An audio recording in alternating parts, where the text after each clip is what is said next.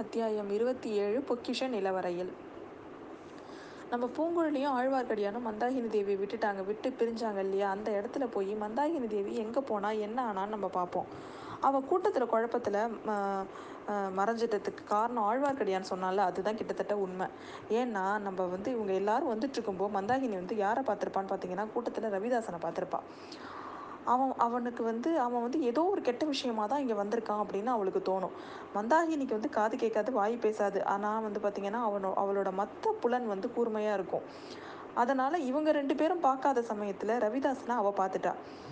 வரப்போகிற நன்மை தீமையும் அவளுக்கு முன்னாடியே தெரியும். அந்த ஒரு இயற்கையான உணர்ச்சி இருக்கும். அதனால் ரவிதாசன் ஏதோ தீய காரியத்துக்காக தான் உள்ளே வந்திருக்கான் அப்படிங்கிறது அவளுக்கு புரிஞ்சிருச்சு. ஏற்கனவே ஈழ நாட்டில் அருள் அருள் அருள்மொழிவர்மனை ரவிதாசன் தான் கொல்ல முயற்சி பண்ணா அதுவும் அவளுக்கு தெரியும். அதனால் கூட்டத்தோட கூட்டமாக தஞ்சை தஞ்சை வீதியில் போனப்போ அவளோட பார்வை ரவிதாசனை விட்டு அந்தாண்டே போல. நம்ம வந்து அப்போ வந்து கு குழப்பம் உச்சமாக இருக்கிற சமயத்தில் சின்ன பழுவேட்டரையர் வந்து அந்த சமயத்தில் ஜனக்கூட்டம் வந்து சடசடன்னு கலைஞ்சது இல்லை அந்த சமயத்தில் ரவிதாசனும் இன்னொரு மனுஷனும் ஒரு சந்து வழியில் அவசரமாக போகிறத மந்தாகினி பார்த்தா. உடனே அந்த திசையை குறி வச்சு அவளும் வேகமாக அந்த சந்துக்குள்ளே போகிறா இது இது நடந்து கொஞ்ச நேரத்துலலாம் ஜனக்கூட்டம் வந்து த ஜனக்கூட்டத்தினால தள்ளப்பட்டு திருமலையும் பூங்கொழியும் மந்தாகினியை கவனிக்க முடியல. அதுக்கப்புறம் பார்த்தா அவளை அவளை காணும். மந்தாகினி சந்து வகை வழியில் புகுந்து ரெண்டு மூணு முறை திரும்பி திரும்பி பார்க்குறா அவங்க ரெண்டு பேரும் வராங்களான்னு ஆனால் அவங்கள பா காணும். ஆனால் ரவிதாசனை தொடர்றது தான் இப்போ முக்கியமான வேலை அப்படின்னு அவன் நினச்சிக்கிட்டு அவன் பின்னாடியே போகிறா அவள் இது பார்த்திங்கன்னா நம்ம இந்த இதில் ஆரம்பத்தில் வந்து நம்ம வந்தியத்தேவன் உள்ளே வந்து போனால அந்த சந்து தான் இது. அந்த சின்ன பழுவேட்டரையோட ஆட்கள்லேருந்து தப்பிச்சு ஒரு வழியாக வந்தான்ல அந்த அந்த சந்து தான் இப்போ இவ போகிற சந்து. அந்த சந்து வழியாக தான் இப்போ ரவிதாசனும் அவன் கூட போகிறவனும் போயிட்டுருக்குறாங்க. ரவிதாசனோட தோழன் வந்து அவனும் யாரும் நம்ம எல்லாருக்கும் தெரியும். வேறு யாரும் இல்லை. சோமன் சாம்பவன் தான் அவன். அவங்க ரெண்டு பேரும் வேகமாக சந்து பொந்துலலாம் புந்து போகிறாங்க அங்கங்கே விழுந்து கிடந்த மரங்களெல்லாம் பொருட்படுத்தாமல் தாண்டி குதிச்சுட்டு போய் போயிட்டுருக்காங்க அவங்க. அவங்கள தொடர்ந்து நம்ம மந்தாகினி தேவியும் போயிட்டே இருக்கா. கடைசியாக நம்ம எதிர்பார்த்த மாதிரி பழுவூர் இளையராணியோட அந்த அவங்க பழுவூர் அரண்மனையோட எண்டு வருது. அதில் பார்த்திங்கன்னா ஒரு மரம் ஒன்று முறிஞ்சு கிடக்குது. அந்த மரத்து மேலே ஏறி அவங்க அரண்மனைக்குள்ளே குதிக்கிறாங்க ரெண்டு பேரும்.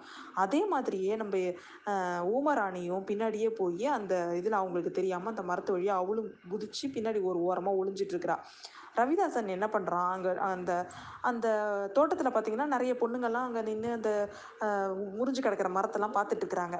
உடனே நம்ம ரவிதாசன் என்ன பண்ணுறான் வாயை குவிச்சுக்கிட்டு அந்த மாதிரி கத்துறான். அது அதில் பார்த்தீங்கன்னா ஒரு பொண்ணுக்கு மட்டும் இவளுக்கு இவ இங்கே வந்திருக்கிறது ரவிதாசன்னு தெரிஞ்சிருச்சு. அதனால் அவள் என்ன பண்ணுறா சத்தம் போடாமல் உள்ளே போயிட்டு கொஞ்சம் நேரம் கழித்து யாருக்கும் தெரியாமல் திரும்பவும் வர்றா அந்த இடத்துக்கு. அவள் வந்து மந்திரவாதியாக வந்திருக்கியா அப்படின்னு கேட்குறா அதே மாதிரி அப்போ மந்திரவாதி ரவிதாசன் வெளில வரான் அந்த வசந்த மண்டபத்தில் வந்து அவளை அவளுக்காக வெயிட் பண்ணிகிட்டு இருக்கான் வசந்த மண்டபத்துக்கு அவளும் வரா.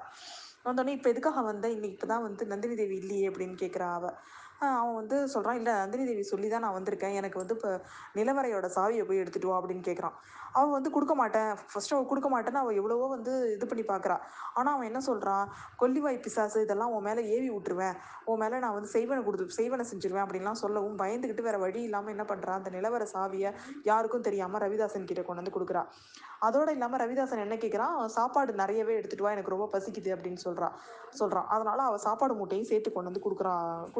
கொடுக்குறா அவள் இவங்க மூணு பேரும் பேசிகிட்டு இருக்கிறத தூரத்துலேருந்து நம்ம ஊமராணி பார்த்துக்கிட்டே இருக்கா. அவளுக்கு வந்து என்ன நடக்குதுன்னு தெரியல. அவங்களாம் என்ன பேசிக்கிறாங்கன்னு தெரியல. ஆனால் ஏதோ கெட்டது அப்படிங்கிறத மட்டும் அவன் மனசில் வந்து பதிஞ்சுக்கிட்டே இருக்குது அதனால் அவங்க மூணு பேரையும் அவள் கீனாக வாட்ச் பண்ணிக்கிட்டே இருக்கா. அவங்க ரொம்ப நேரம் கழித்து அந்த பொண்ணு அவள் போனதுக்கப்புறம் பார்த்தீங்கன்னா ரவிதாசன் எழுந்து அவள் போனதுக்கப்புறம் ரொம்ப நேரம் கழித்து அவன் என்ன பண்ணுறான் அவள் கொடுத்த சாவியை எடுத்துக்கிட்டு சோத்து மூட்டையும் எடுத்துக்கிட்டு அந்த வசந்த மண்டபத்தை தாண்டி அந்த நிலவரை மண்டபத்துக்கு போகிறான் அதை போட்டு கதவையும் திறந்துடுறான். அப்புறமே பின்னாடியே தாதியும் வர்றான் அவள் அவன் வந்து சொல்கிறான் ஐயோ இந்த இருட்டறையில் விளக்கு இல்லாமல் நான் எப்படி போகிறது ஒரு விளக்கு தீவத்தியாவது எடுத்துகிட்டு வா அப்படிங்கிறான். அவள் தீவத்தி விளக்கு எடுத்துகிட்டு போன உடனே இவன் என்ன பண்ணுறான் சோமன் சாம்பவனை கூப்பிட்டு எப்படியாவது நீ டக்குன்னு உள்ளே போய் நின்றுக்கோ அவள் அவள் வர்றதுக்குள்ளே நீ உள்ளே போய் நின்று ஒளிஞ்சுக்கோ அப்படின்னு அவ அவனுக்கு சொல்கிறான் அதே மாதிரி சோமன் சாம்பவனும் உள்ளே போய் ஒளிஞ்சுக்கிறான்.